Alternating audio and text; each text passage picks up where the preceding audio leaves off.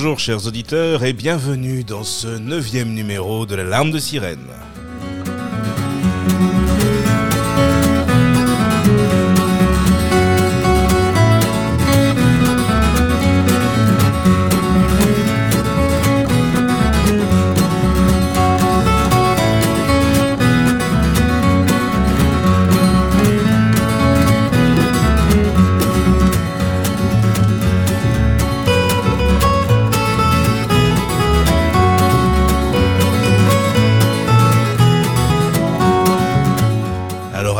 Passé deux semaines, euh, enfin deux numéros à, à Cahors, ben, nous restons dans le Lot car il s'y trouve une éminence en matière de lutte contre la pollution plastique. Nous avons la chance aujourd'hui de recevoir Angèle Préville, sénatrice du Lot. Bonjour Angèle. Bonjour à toutes et à tous. Alors Angèle, vous êtes sénatrice du Lot. Alors peut-être que tout le monde ne sait pas forcément comment ça fonctionne. Qu'est-ce qu'un sénateur et en quoi ça consiste?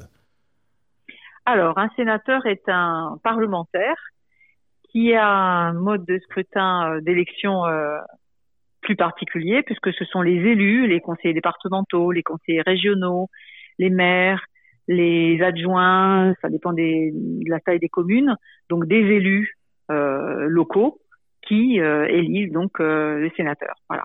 Lors d'une élection qui est très particulière, ça se passe sur une journée et il y a une obligation de voter. Donc les sénateurs sous peine d'amende.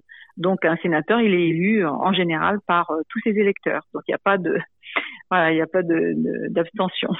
D'accord, ça fait des beaux scores j'imagine du coup. Eh ben c'est oui, mais mais du coup on a une légitimité euh, Beaucoup plus importante, oui. bien sûr, oui, de fait quoi. Et alors quelle est la mission d'un sénateur? Alors c'est de ben, de légiférer comme euh, comme les comme les députés, hein, c'est-à-dire de voter les lois, de les amender, c'est-à-dire de proposer des amendements pour les modifier, de les voter, et ensuite, ça c'est la première mission. La deuxième mission, c'est le contrôle du gouvernement en posant des questions. Alors des questions écrites, des questions orales et des questions d'actualité au gouvernement. Donc pour interpeller le gouvernement sur des, des problématiques particulières, voilà D'accord. et sur sur euh, la, la mise en euh, la mise en œuvre des, des lois qui sont votées. Alors, avec le député Philippe Bolo, vous êtes à l'origine du rapport parlementaire Pollution plastique, une bombe à retardement.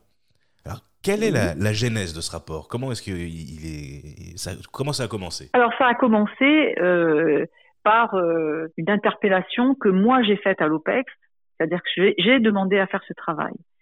J'ai demandé à faire ce travail parce que j'ai moi-même constaté euh, sur nos plages les euh, la pollution plastique et notamment euh, plus particulièrement en 2000 parce que tout le monde sait qu'il y a des euh, il y a des déchets sur les plages mais euh, ce qu'il y a eu de particulier c'est qu'en 2017 je vois euh, mais les premières larmes de sirène ce qu'on appelle les larmes de sirène c'est-à-dire des granulés des de plastique vierge qui sont donc qui viennent de la plasturgie qui n'ont pas encore servi qui sont la base pour la fabrication des, de tous les produits manufacturés en plastique.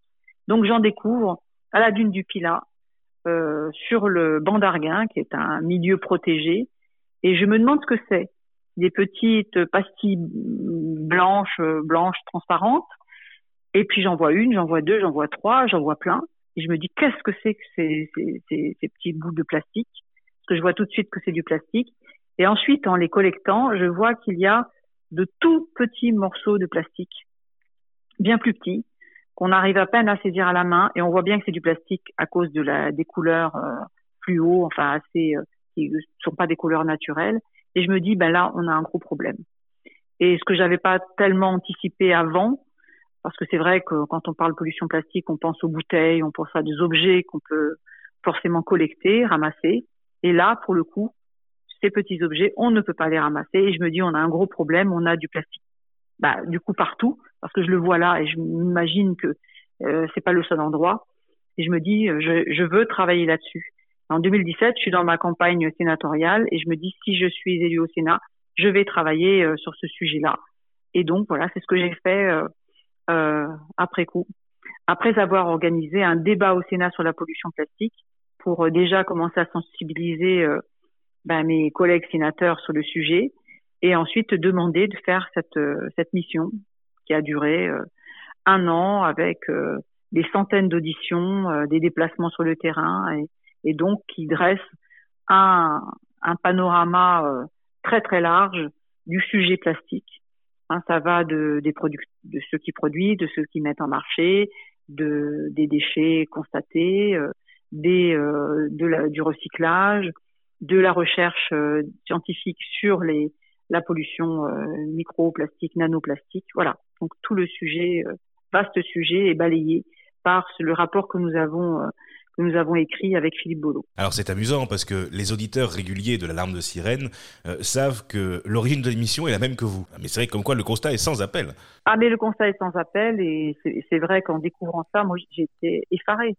Je, je, j'étais professeur de physique-chimie donc je parlais de la pollution plastique. Mais bon, j'étais loin d'imaginer qu'on puisse trouver ça sur nos plages.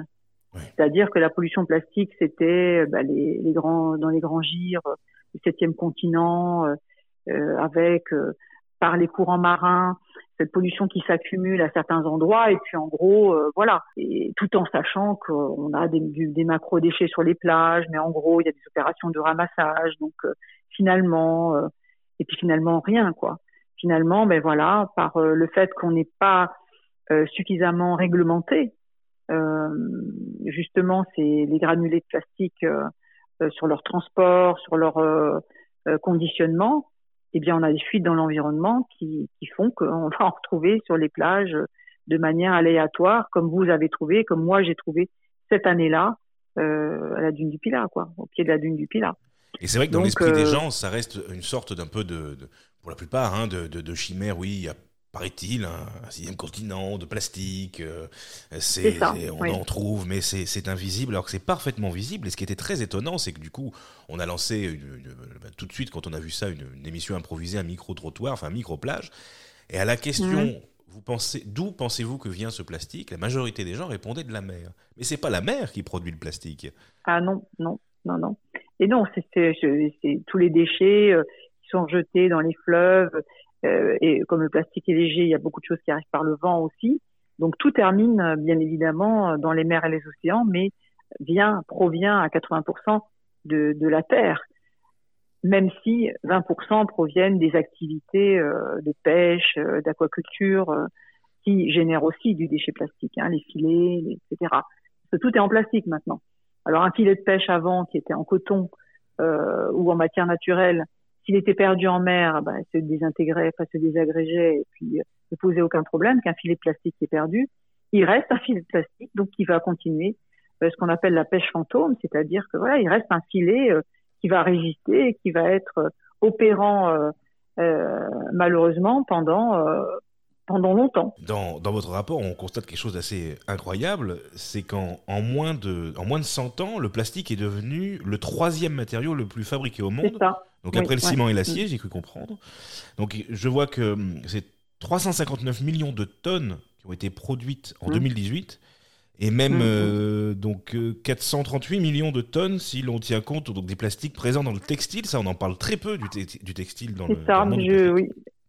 Et oui. Et le textile, alors ça, c'est quelque chose qui est en train de se passer en ce moment, actuellement.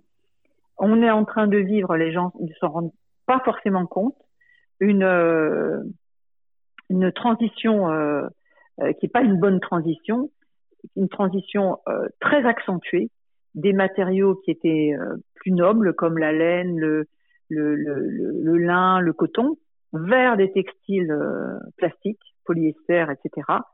Et ces textiles-là posent de gros gros problèmes. Alors on sait déjà, parce que tout le monde le, vit tous les jours, qu'on a déjà été vers des textiles comme les tissus polaires qui sont euh, du recyclage de bouteilles plastiques et on a trouvé ça euh, très bien de faire, ces, ces textiles-là alors que on ne s'est pas rendu compte que c'était pire que tout de faire ces textiles-là puisque euh, ils ont été fabriqués en grattant leur surface pour faire cet effet gonflant qui fait que c'est un textile qui, soi-disant, peut remplacer la laine parce qu'il est chaud.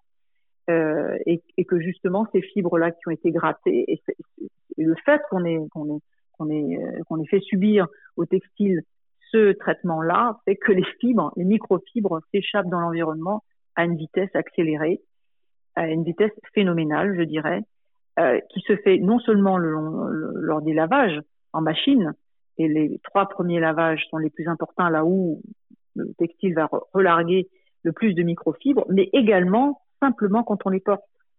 Donc le relargage dans l'air, il se fait en continu quand on porte ce genre de textile. Et c'est évidemment énormément impactant euh, pour l'environnement, la biodiversité et notre santé, parce que ces microfibres, on va les respirer. Elles vont se retrouver partout.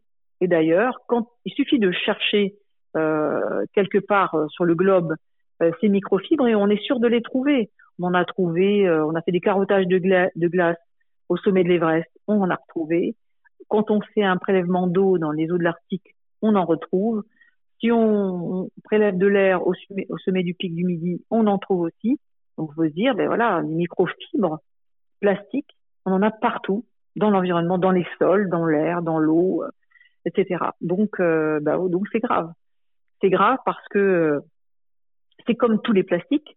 C'est juste un morceau de plastique, mais à une, échelle beaucoup plus petite, mais qui garde, qui a les mêmes inconvénients que tous les morceaux plastiques qui sont laissés dans l'environnement, c'est-à-dire va s'abîmer au cours du temps, va relarguer les additifs qui sont contenus dans, dans cette microfibre, les colorants, euh, les retardateurs de flamme, enfin, etc., plein de, produits chimiques, va également se couvrir d'un microfilm de, de micro-organismes qui va lui donner une odeur, qui va faire que la microfibre, elle va être consommée par un ver de terre, par je ne sais quelle petite euh, euh, euh, animal, enfin ou voilà, qui va le consommer et, qui donc va encombrer son, appareil digestif. Enfin voilà, à, une petite échelle, la microfibre, elle est euh, aussi néfaste que le macro-déchet, que le bouchon qui flotte sur la sur l'océan, qui s'est également recouvert d'un biofilm, qui va faire que l'oiseau marin va penser que c'est de la nourriture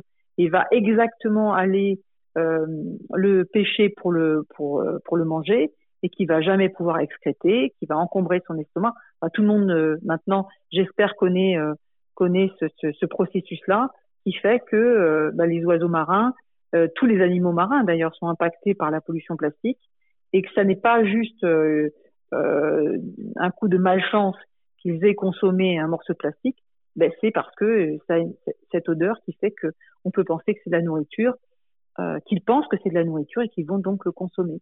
Donc ça a un impact biodiversité immense déjà, parce qu'on sait l'impact sur les oiseaux marins, sur tous les animaux marins de cette consommation de plastique qui fait que ils vont moins bien se reproduire, ils vont être euh, affaiblis parce qu'évidemment quand on a euh, on a l'estomac encombré de plastique, eh bien on, on, mange moins, on est on peut moins bien se déplacer, on va moins bien se reproduire. Donc voilà, un impact biodiversité est déjà alarmant à la base parce que, euh, bah, comme vous l'avez dit, des euh, plastiques de toute taille, de toute taille justement, on en a dans l'environnement d'ores et déjà.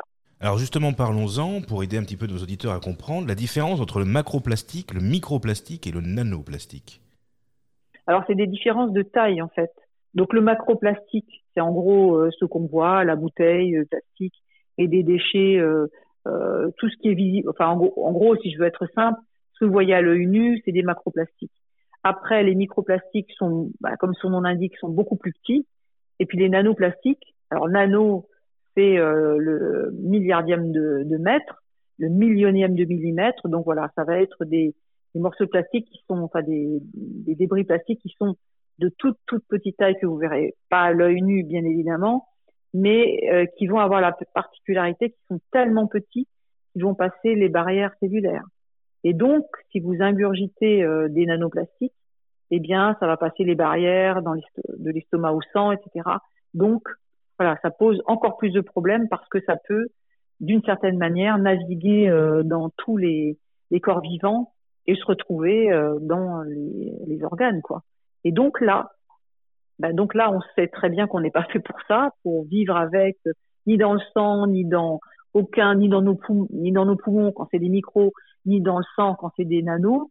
Euh, ces particules solides qui contiennent, je le redis, des additifs et qui vont donc euh, directement sur vos organes, dans votre sang, relarguer ces additifs et puis créer des irritations. Et on sait très bien que les irritations, ça fait des petites lésions et c'est plus ou moins à l'origine des, des cancers. Donc voilà, c'est le processus de, de toutes ces tailles et de et l'impact que cela peut avoir sur la santé, sur la biodiversité. Eh bien, merci Angèle. Nous allons marquer une courte page musicale. On se retrouve tout de suite après. Très bien, à tout à l'heure.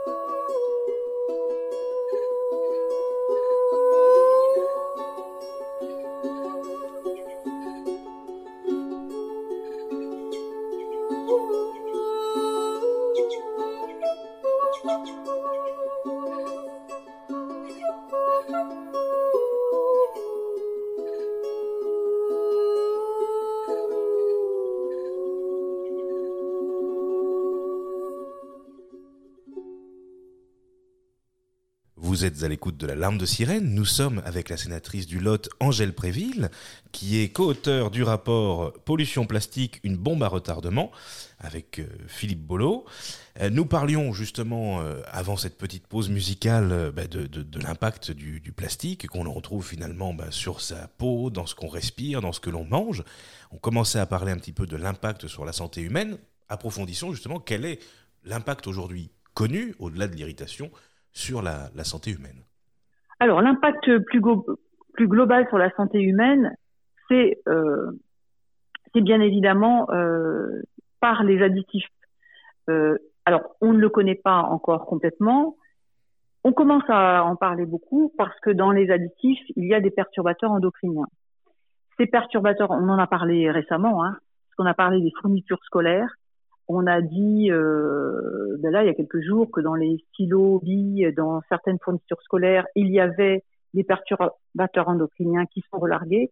Alors ce qu'il faut savoir, je vais, je vais quand même dire ça à la base quand même. Une matière plastique, c'est un polymère. C'est la base de la matière plastique, hein, du polyéthylène, du polystyrène, etc.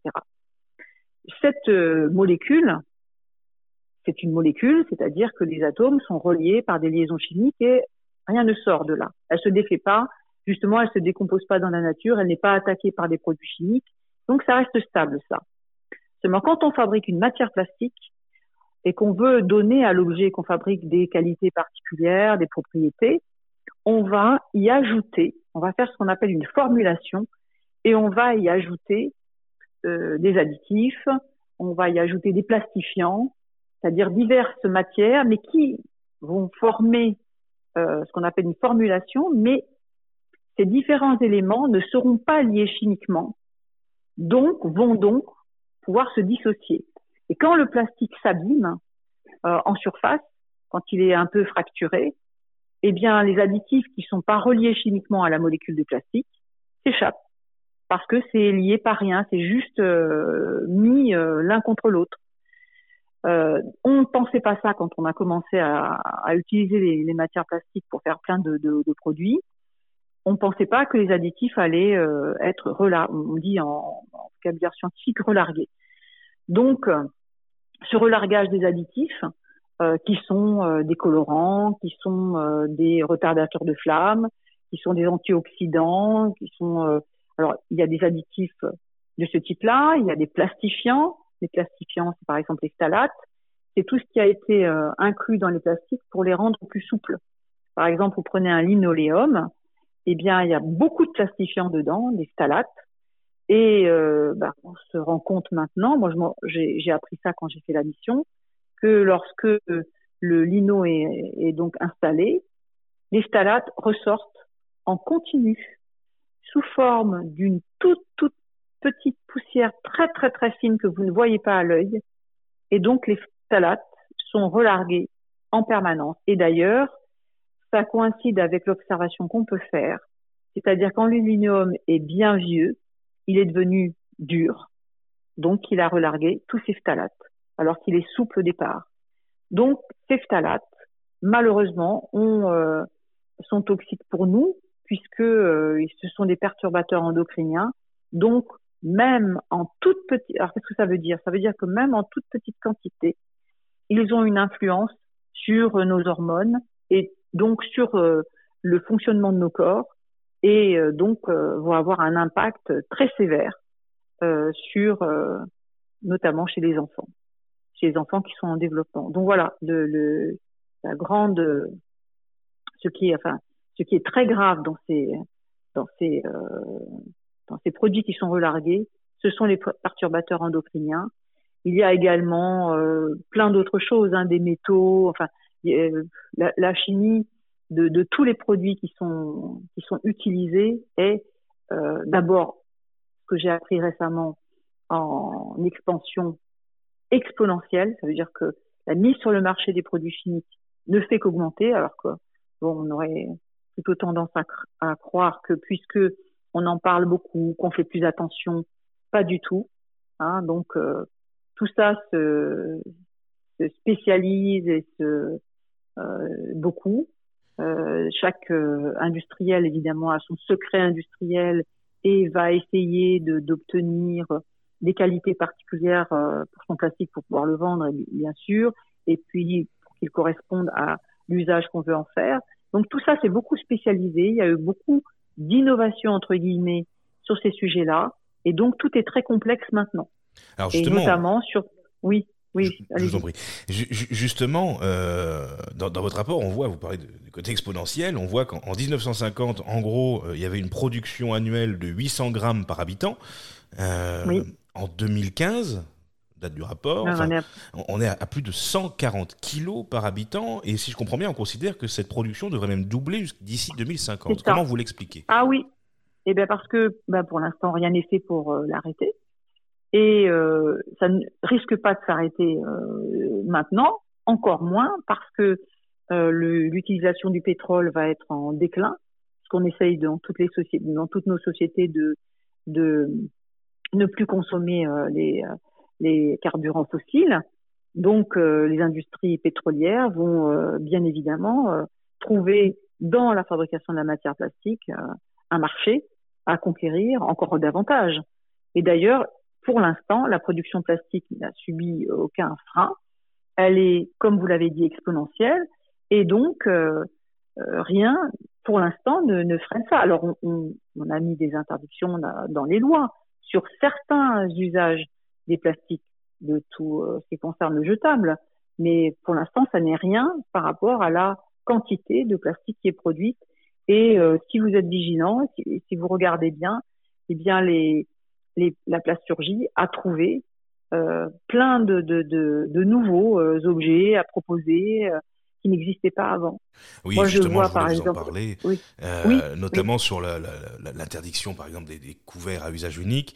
Maintenant, on ah, retrouve des, des, des, couverts euh, légèrement plus denses qui sont soi-disant euh, plus à usage mmh. unique, mais vous en servez une fois, vous en servez plus jamais. Euh, c'est juste le, grammage qui a changé. Et vous dites d'autres nouveaux objets du coup aussi ont, sorti. Oui, parce que alors les les les, les couverts maintenant ils sont plus étiquetés jetables. Il suffit de marquer réutilisable. Alors effectivement, on peut toujours essayer de les réutiliser. Il n'y a pas de problème. Seulement dans les, les personnes qui achètent ça l'achètent comme jetable. Donc c'est un détournement de, voilà, la loi est détournée par rapport à cela. C'est-à-dire que nous, on avait voulu, quand on a inscrit ces choses-là, ces interdictions-là, que ce ne soit plus utilisé comme ça. Donc, euh, les metteurs en marché, s'ils mettent réutilisable, bon, bah, évidemment, c'est plus un couvert jetable, c'est un couvert en plastique, ça existe. Donc voilà, déjà là, on a un problème. Et puis, euh, bah, si vous regardez de près, bah, moi, je, le, je l'ai vu euh, parce que je regarde bien les usages qu'on fait du plastique. Maintenant, il y a, allons, il y a quelques années, même, même d'ailleurs quelques années, peut-être deux ou trois ans, on ne trouvait pas des euh, fruits, par exemple, euh, dans des petites barquettes plastiques euh, épluchées ou en morceaux. Bah, maintenant, vous avez ça. Alors c'était d'abord dans les aéroports qu'on trouvait ça, et puis maintenant on les trouve dans tous les supermarchés. Bah, ça n'existait pas il y a quelques années. Donc voilà, les barquettes plastiques qui sont proposées pour ce genre de d'alimentation on a même vu, enfin moi j'ai vu des photos, je les ai pas vues moi-même, mais on a même vu des bananes épluchées dans des barquettes en polystyrène recouvertes d'un film euh, en plastique. Alors je l'ai moi-même vu et on en a parlé avec euh, avec ah l'équipage d'Arvik et c'est assez hallucinant effectivement de se rendre compte qu'on retire de son emballage naturel des fruits pour les mettre dans des emballages plastiques. c'est ça. Et, et, donc ça montre que euh, il y a une recherche qui est faite pour trouver de nouveaux marchés euh, continuellement. Moi, je, je, cite toujours parce que c'était emblématique. C'est l'année où j'ai commencé euh, le, le, le, rapport sur la pollution plastique. Donc cet été-là, je vais euh, je vais au château de Chambord. Donc au château de Chambord, quand on rentre avec un sac à main, ben, il faut montrer que le sac a été regard, été visé. Bon, j'y étais allée l'année d'avant euh, et il n'y avait rien de spécial. Là, on me met une bague de serrage. les bagues de serrage qui sont utilisées par les électriciens.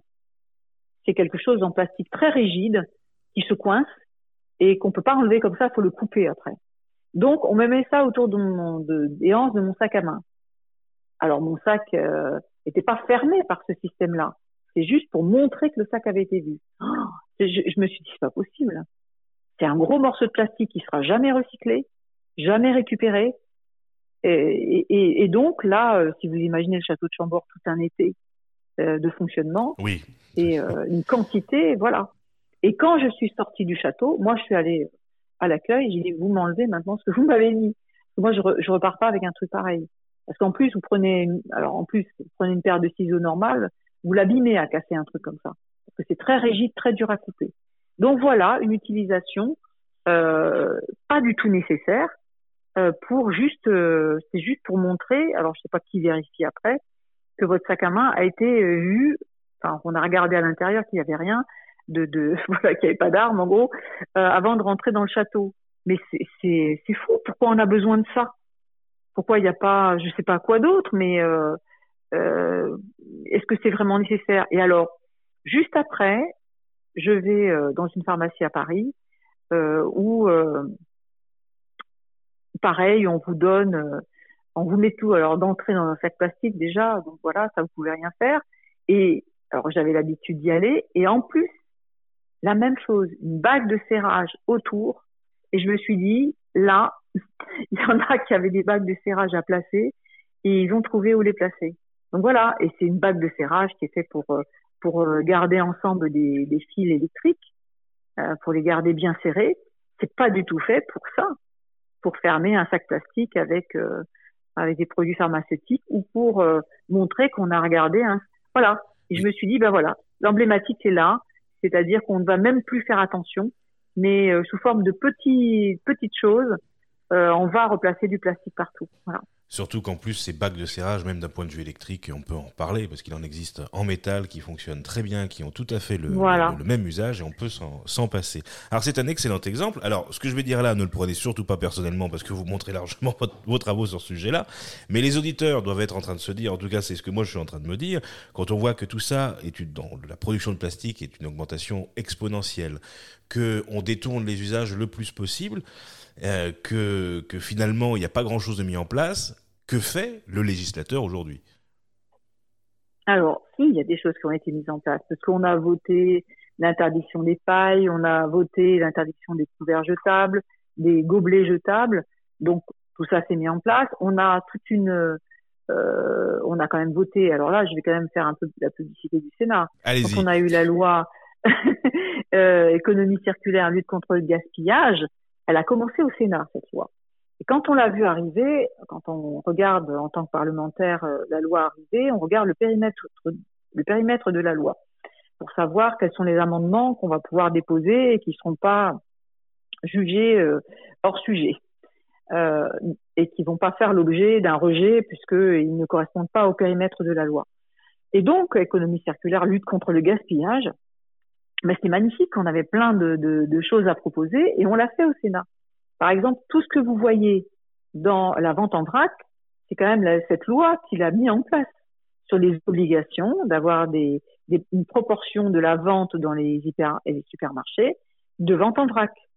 On a également mis dans cette loi, et là je vais le dire pour tous les auditeurs, la possibilité, la possibilité, c'est nous qui l'avons mis les sénateurs, hein, la possibilité de venir avec son contenant son contenant personnel pour euh, quand on prend du jambon à la découpe ou de fromage à la découpe.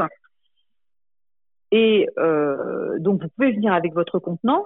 Et comme à ce moment-là la ministre, euh, parce que ça, après les ministres en général se vendent bien des lois qu'ils ont mis en place, etc. Faut voir que, et je le dis parce que c'est important de savoir ça, c'est que la loi elle est faite. Le gouvernement propose un texte, mais la loi en général elle est beaucoup modifiée par les parlementaires. Donc quand on dit est-ce que la démocratie fonctionne, etc. Oui, bien sûr, ça fonctionne. Parce que nous, on est là pour enrichir la loi, euh, pour la modifier grandement. La loi économie circulaire, elle, elle arrive avec 13 articles. Elle en ressort du Sénat avec plus de 80 articles. Et qu'est-ce qu'on a mis dedans? Ben, Par exemple ça, la, vente en vrac. Euh, donc sur la vente en vrac, euh, la ministre commençait à s'affoler en disant mais la responsabilité, etc. Quand on a commencé à dire on va laisser les consommateurs arriver avec leurs contenants pour éviter la pollution plastique, eh bien nous on a dit ben, le responsable c'est le, consommateur. La personne qui vend peut juste dire, peut juste refuser de vendre si elle estime que le contenant est sale. Voilà. Et vous pouvez aller, mais on a là j'ai bien vu par contre parce que malheureusement j'y suis allée une fois cet été avec mes petits enfants que dans euh, la vente style McDo, ils, y ils ont compris qui va leur arriver. Donc, euh, ils ont plus tellement de jetables. Hein. Ils ont déjà mis euh, des, choses en dur qui vont relaver. Parce que nous, on a mis dans la loi que dans euh, la vente de, de cette restauration rapide, vous pouvez venir avec votre contenant, votre gobelet, pour demander que votre boisson, que votre boisson sucrée là, soit versée dans votre gobelet, et on doit vous le vendre moins cher. Voilà ce qu'il y a dans la loi. Et c'est en application depuis le 1er janvier de cette année. Donc voilà ce qu'on fait. Oui, on légifère. Il n'est pas fait grande publicité de ce qu'on a mis dans la loi, malheureusement. Et j'allais dire, je sais pas, je vais peut-être être un peu taquine, mais comme ça ne vient pas des ministres ou du gouvernement, peut-être qu'ils n'ont, voilà, qu'ils n'en font pas la publicité parce que ça vient pas d'eux, je ne sais pas. N'empêche que c'est dans la loi. Vous pouvez venir avec votre contenant, vous pouvez venir avec votre gobelet pour qu'on vous serve une boisson. On doit vous la facturer moins cher. Voilà, c'est ce qu'on a inscrit dans la loi, qui est en application depuis le 1er janvier de cette année. C'est emblématique et il faut s'en servir. Il faut s'en servir. Parce que précédemment dans la loi, bien avant, il existait déjà euh, le fait que vous puissiez venir quand vous faites vos achats en hypermarché et qu'il y a des suremballages et laisser à la caisse les suremballages. C'est déjà inscrit dans la loi depuis longtemps. C'est pas en application parce qu'on n'en fait pas publicité, les gens ne le savent pas et donc le laissent pas. Je suppose que si c'était, ça avait été le cas dès que la loi était en application, les hyper et supermarchés auraient changé leur façon de vendre, puisque euh, ils auraient eu euh, un arrivage euh, phénoménal de, de, de suremballage qu'ils auraient dû gérer par eux-mêmes. Parce que maintenant, j'en viens au coût de tout ça. Le suremballage, c'est vous qui le payez, les consommateurs. Après, c'est vous qui le payez une deuxième fois parce qu'il faut faire le ramassage des déchets, le tri, le recyclage, etc. Donc voilà, tout le suremballage, il, il pèse en fait sur euh, les consommateurs et pas sur celui qui le met en marché, puisqu'il le, le fait payer. Donc voilà, ça aussi. Et alors, je ne sais pas si c'est parce que je suis la sénatrice du Lot et que j'habite à Bière-sur-Fer, mais le Leclerc de Biard a à la sortie deux gros containers, un pour le plastique et un pour le carton, où on peut laisser ses suremballages, ce qui est très bien. Mais je pense qu'il ne doit pas y avoir beaucoup de magasins comme ça. N'empêche que, voilà. Et donc, n'empêche que c'est ce que tout le monde euh, peut faire, euh, c'est-à-dire que quand on, achète, euh, je sais pas moi, un pack de trois boîtes de petits pois où il y a un gros emballage de plastique autour, c'est le défaire, le mettre dans, dans votre dans votre sac et puis laisser à la caisse euh, ce, ce suremballage. Moi, ça m'arrive et pas que pour ça, hein, pour d'autres objets, je les suremballages m'arrive souvent. Euh, alors je le fais de façon assez diplomatique, est-ce que je peux vous laisser, euh, etc. Pour des jouets, par exemple. Les jouets sont souvent dans des coques plastiques avec des tas de, choses. Et si je, ne peux pas acheter autrement que comme ça, je, demande à laisser l'emballage à la caisse. Et je pense que si on était très nombreux, euh, donc voilà ce qu'on peut faire. Hein. On, peut. Nous, on met des choses dans les lois, mais si évidemment euh, tout le monde ne se sert pas de ce qui existe pour euh, pour changer, euh, enfin pour aider à changer les choses, choses ne changeront pas, c'est clair. Donc euh, alors après les obligations de la vente en vrac, bon ça c'est très bien parce que du coup il y en a dans les supermarchés, ça c'est de fait. Mais après sur les sur emballages, sur les contenants personnels, oui il faut essayer de le faire le plus possible et puis ça viendra des consommateurs. Et si on le fait tous, eh bien tout ça évoluera dans le bon sens et on se passera quand même d'une partie de nos emballages plastiques. Bah, bravo pour tout ça, en tout cas. Parce qu'effectivement, c'est pas rien. Et malheureusement, c'est très peu communiqué. Et voilà. Et pourtant, c'est la, enfin, le décret d'application, etc. C'est en, en, vigueur depuis le 1er janvier 2022. Donc, euh, tout le monde peut le faire. Alors, c'est publié au journal officiel, hein, donc euh, voilà, nul n'est censé ignorer la loi, comme on dit, mais bon. Euh, ouais, mais, si après, n'en parle pas, c'est un peu plus compliqué. Voilà, c'est plus compliqué. C'est pour ça que c'est bien de, de faire une émission où on puisse dire tout ça. Ben, c'est important et c'est vraiment le but de donner la parole à tous les acteurs qui luttent contre ça et qui montrent justement que ben, c'est pas si compliqué de pouvoir euh, agir individuellement. C'est pas forcément revenir au Moyen Âge, ce qu'on nous ah, oppose très facilement. Et j'imagine que vous avez dû l'entendre plus d'une fois au cours de la rédaction de votre rapport. Oui, oui, oui, bien sûr, oui.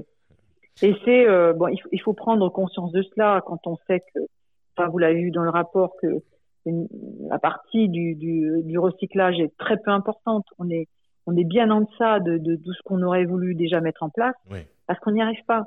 Et pourquoi on n'y arrive pas? Bien parce que chaque industriel a, comme je l'ai dit, ses additifs particuliers et qu'ensuite, quand on rassemble, euh, si on rassemble les plastiques, alors déjà, il y a plusieurs sortes de plastiques, le polyéthylène, le polystyrène, le polypropylène, etc. Et, et, en fait, quand ils viennent de d'origines différentes, ben, il y a des additifs qui sont pas les mêmes. Et pour l'instant, on fait du recyclage mécanique, c'est-à-dire on broie, puis on fait fondre et on refait des objets avec. Et là, les additifs, ben, ils restent. Donc, on a euh, les substances héritées, c'est-à-dire tous ces additifs qui vont se retrouver en mélange dans les plastiques qu'on veut faire. Et en gros, ça bloque beaucoup de choses. Alors, malheureusement, la seule filière qui fonctionne bien, je dis malheureusement parce que c'est celle peut-être dont on pourrait se passer le plus facilement, sont les bouteilles en PET.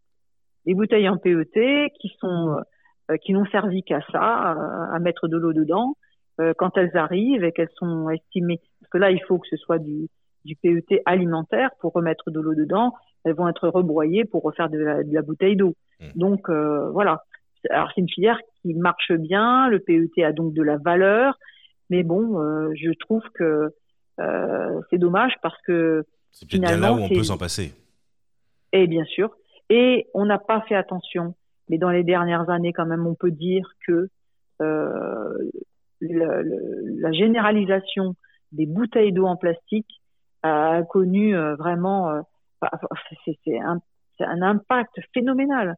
Il y a trop de bouteilles de petits formats partout, partout, partout on a multiplié le nombre de, la quantité de plastique euh, donc euh, dans notre environnement parce que on a multiplié les usages de ces petites bouteilles qui sont euh, peut-être pratiques parce qu'on peut les, transporter partout, mais qui créent voilà bah, pareil si on cherchait comment le, la plasturgie peut se placer, ben voilà le développement des petites bouteilles très récemment c'est un développement très important euh, qui fait que plus personne ne réfléchit. Alors, en parallèle, des gourdes se mettent en place.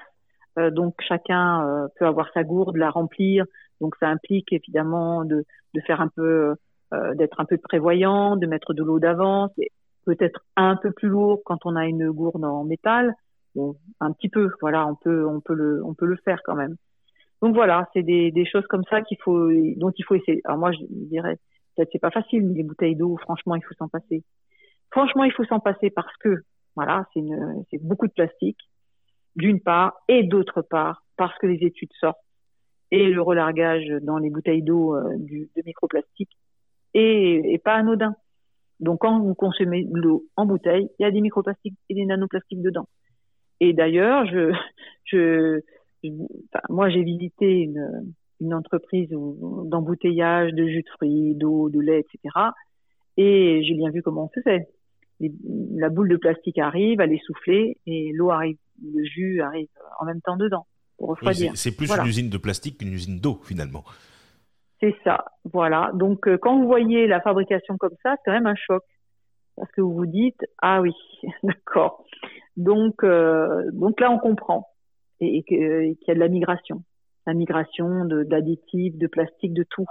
Et euh, je rajoute une petite chose en plus, c'est quand vous avez de l'emballage plastique et que vous avez un corps gras, on sait très bien que dans les corps gras, c'est vers les corps gras que migrent euh, bah, plein de choses en fait. Donc les bouteilles ah, d'huile par connu, exemple. Oui, c'est-à-dire que dans, dans les, les, corps gras, parce que et je vais revenir à les premières fabrications de parfums, c'était comment? On mettait des, les fleurs sur euh, de la graisse parce que le, les parfums, etc., passent dans la graisse. Eh bien, c'est pareil. Si vous avez euh, du jambon qui est emballé dans une barquette mmh. en plastique, les, euh, tout ce que contient la barquette qui n'est pas sympathique, euh, passe tout. Une petite partie, une petite fraction, des petites choses vont passer dans le gras du jambon, etc. Donc, c'est pas bon. Et alors, rappelons à nos auditeurs qu'en plus, le jambon à la coupe est bien souvent moins cher que le jambon déjà emballé sous plastique.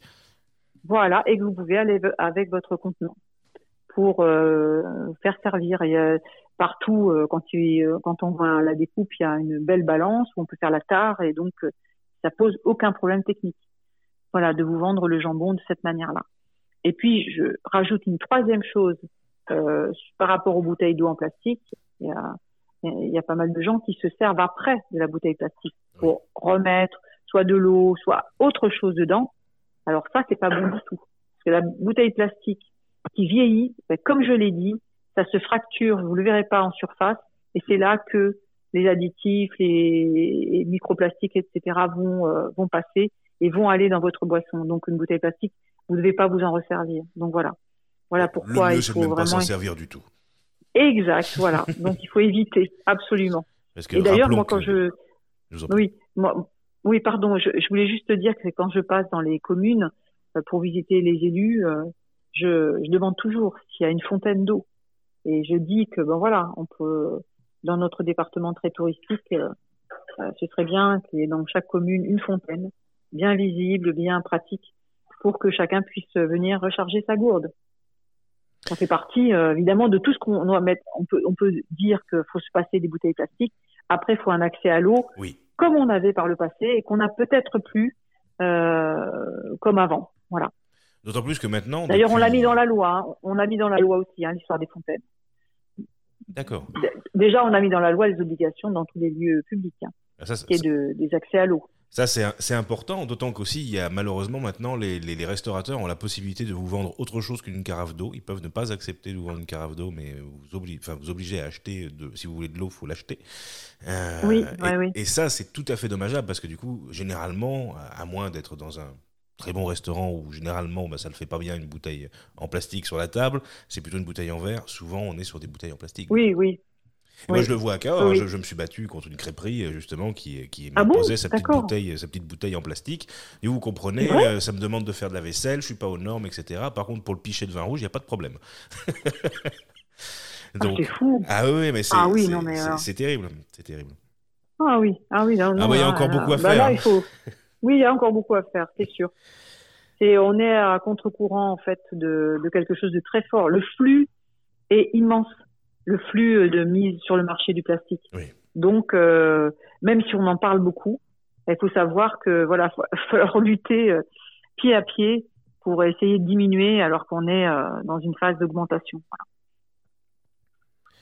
Alors, selon vous, quelle est la plus grosse source de pollution plastique?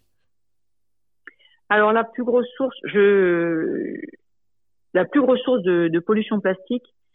Alors, la plus grosse et la, la moi je dirais, euh, j'aurais envie de parler de la plus insidieuse parce que ça peut être la plus grosse aussi. Mhm. C'est la pollution textile. La pollution textile, pour moi, c'est euh, quelque chose qu'on ne, qu'on ne voit pas. Et je sais qu'à chaque fois que j'en parle, je me souviens d'une émission de radio que j'avais fait euh, à Paris où, comme je venais de parler de ça, du tissu polaire, et, et, et quand j'ai fini, un des, euh, des, techniciens vient vers moi et me dit mais moi je fais attention à tout, euh, j'achète bio, etc. Mais alors ce que vous venez de raconter sur le tissu polaire, alors là je suis euh, vraiment choquée et je vais abandonner les tissus polaires, mais j'avais pas pensé à ça. Et je, et je pense que on a alors on a toujours du travail à faire sur les emballages parce que malheureusement bon comme on vient de dire ils ne diminuent pas. Euh, ce travail-là, mais également sur le textile, parce que insidieusement, sans qu'on le voit venir, euh, parce qu'on regarde pas toujours les étiquettes de nos vêtements, il y a un gros euh, changement qui se fait. On a des vêtements qui viennent d'Asie et qui sont de plus en plus en, en plastique et qui donc vont poser problème parce qu'il y a du relargage en continu de microfibres. Alors moi j'avais des microfibres plastiques. Moi j'avais mis un amendement dans la loi climat et résilience l'année dernière euh, parce que je voulais que il y avait une partie de la loi qui était sur la publicité. Donc je me suis dit bon, je vais j'ai fait moi-même l'amendement euh, d'obliger euh, tout euh, toute la publicité de vêtements de en plastique de d'indiquer petite mention hein, sur les publicités, sur les films publicitaires, les publicités papier, relargue des microfibres plastiques dans l'environnement tout au long de son cycle de vie. Vous savez la petite phrase que vous voyez pas bien, mais etc. Donc c'était un minimum. Je l'ai fait voter au Sénat. Donc j'ai réussi alors que j'avais euh, des avis défavorables. Et finalement, j'ai bien défendu. Il y a une sénatrice LR qui s'est levée, qui a dit mais moi je suis d'accord pour informer euh, le citoyen, etc. Ça a été enlevé à l'Assemblée nationale. Sans Voilà. C'est quand même fou, quoi. Alors que c'était juste sur la publicité. Et, et que sur le textile, pour l'instant, il y a pratiquement rien. Alors moi, je sais qu'à chaque fois, dans chaque loi, vous savez, j'ai, j'avais mis la loi économie circulaire, j'ai mis plein d'amendements. Hein. J'avais mis un amendement sur l'interdiction du tissu polaire dans les dix ans à venir. J'avais mis dix ans pour que voilà on voit venir. J'avais mis ça quand même. Évidemment, ça n'a pas été voté. Mais je suis montée au créneau, j'ai commencé à parler de tout ça. Alors comme c'était à l'époque euh, en 2000, euh, en, on avait cette loi? 2020, oui c'est ça.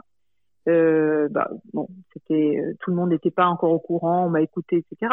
Donc c'est pour voilà mettre des jalons, commencer à parler de plus en plus, on pour qu'on puisse aller vers ça. Voilà. Oui, oui, voilà, c'est ça. Alors, quelle est justement la plus grosse difficulté pour vous aujourd'hui en tant que en tant que, que sénatrice pour arriver à faire adopter ces lois? Qu'est-ce qui vous qu'est-ce qui rend ça difficile? Ce qui rend difficile, bah, c'est bien évidemment toujours la question de l'emploi, des euh, des industries qui fonctionnent euh, et qui produisent alors, tout n'est pas produit en France, mais bon, voilà.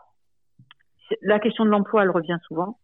Et puis, euh, on a très haut dans notre constitution euh, inscrit la liberté d'entreprendre.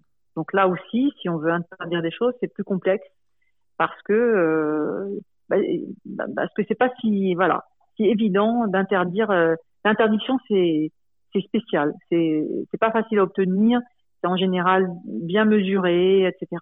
Donc, ou alors on met des interdictions à des échelles de temps euh, sur, voilà, dans quelques années, 5 ans, 10 ans. Donc ça, c'est toujours long. Bon, après, on peut toujours se dire qu'une prochaine loi reviendra dessus et puis sera plus contraignante encore. Hein. Moi, j'attends beaucoup. Euh, alors, moi, je sais que depuis que je suis au Sénat et que j'ai parlé de cela dès le début, hein, quand je suis arrivée, j'ai déjà fait avancer beaucoup le sujet. Vous voyez, quand je fais adopter un amendement de ce style-là, moi je, je suis pas dans le groupe majoritaire, hein, socialiste, donc nous on est 64 euh, sur 348, on n'a pas la majorité, ce sont les, les, républicains qui sont majoritaires au Sénat, donc moi j'arrive à faire voter ce genre de choses-là au Sénat, donc c'est bien, j'ai fait mon travail de sensibilisation, etc. Et tout le monde me connaît pour ça. Hein. Tous les sénateurs, tous bords confondus, savent s'ils entendent parler plastique, assez Angèle. Donc euh, voilà. Mmh c'est bien. Et il y a même des sénateurs qui sont pas de mon groupe politique, qui viennent vers moi, mais tu sais, j'ai appris ça, nanana. Donc voilà, c'est bien. J'ai essaimé, bien. J'ai fait évoluer euh, tout le monde sur le sujet. J'ai euh, fait adopter déjà mon rapport à l'OPEC. J'ai fait voter des amendements. J'ai fait voter ma proposition de loi, qui n'a été votée qu'au Sénat. Euh, elle est maintenant à l'agenda de l'Assemblée nationale. Elle attend un député qui voudra bien s'en emparer et la mettre à l'agenda de l'Assemblée nationale. Donc c'est une petite proposition de loi, mais voilà, je l'ai fait voter au Sénat. C'est il y a euh, il y a cinq petits articles dedans, qui sont pas des petites choses, et euh, notamment sur les lames de sirène, parce que j'avais fait voter dans la loi économie circulaire lutte contre le gaspillage des contraintes sur la plasturgie, sur justement le, transport et le, les emballages des granulés de plastique vierge.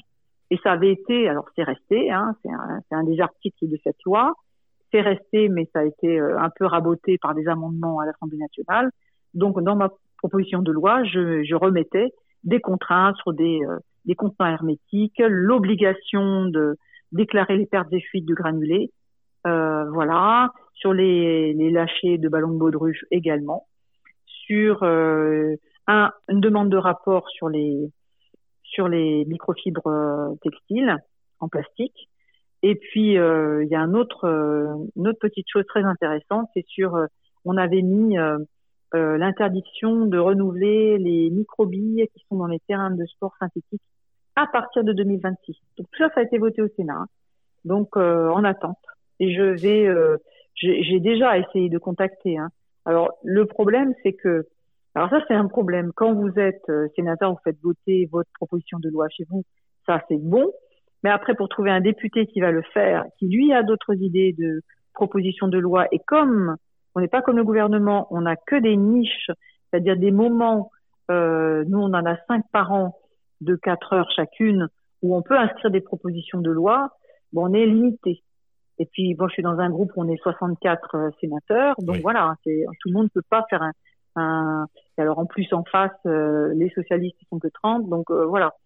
Ça limite. Euh, après, c'est un sujet dont tout le monde pourrait s'emparer, franchement. Oui, parce que c'est totalement transpartisan. C'est transpartisan, ça ferait du bien à tout le monde, voilà. moi, les, les, sur les lâchers de ballons de baudruche, je voulais pas les interdire, je veux pas les interdire, mais je veux qu'on les considère comme euh, un lâcher dans la nature de déchets. Mmh. Parce que c'est un lâcher dans la nature d'un déchet. Mais c'est important d'en parler parce que justement, c'est-à-dire que même des communes organisent ça, mais en toute bienveillance pour animer les enfants, sans se rendre compte, simplement juste en disant, on ça, fait pas le titre en fait. Non. Alors que quand on l'envoie dans l'air, on se rend bien compte que c'est un bout de plastique qui va atterrir je ne sais où, euh, qui va qui va éclater et ça va faire des petits bouts de plastique qui vont atterrir je ne sais où, qui vont être transportés euh, loin peut-être sur les mers et les océans et que là pour le coup c'est du plastique particulièrement impactant pour la biodiversité parce qu'il est souple et quand les tortues ou etc vont les ingurgiter alors là c'est terrible pour elles. Donc euh, et je sais, parce que j'avais étudié ça quand on a étudié le rapport, que certaines communes de bord de mer ont déjà interdit. Hein, donc euh, voilà, dans, dans, pas mal de pays du monde, parce que tout le monde le dit. C'est des, des, des, déchets qu'on retrouve malheureusement beaucoup, parce que ça s'est beaucoup et généralisé aussi hein, l'utilisation des ballons de bonne ruche. Hein. Donc euh, voilà. Bien, en tout cas, merci beaucoup. Et puis je vous tiens vraiment à vous féliciter pour votre opiniâtreté et vous remercier aussi en tant que citoyen parce que c'est vraiment important d'avoir quelqu'un comme vous qui se bat euh, en tant que législateur sur ces sujets-là. C'est tellement important et si peu relayé finalement. Très bien. Ben, moi, je vous remercie de me donner la parole pour pouvoir euh, ben, continuer à sensibiliser, alerter les citoyens et faire en sorte que tout le monde euh, puisse prendre part à cette lutte contre la pollution plastique.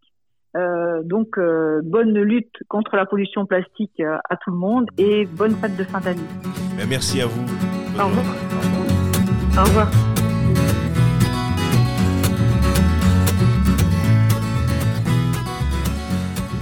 C'était le neuvième numéro de La Larme de Sirène que vous pouvez retrouver en podcast sur flavienbernard.fr dans la rubrique radio ainsi que sur toutes les plateformes de streaming et de podcast.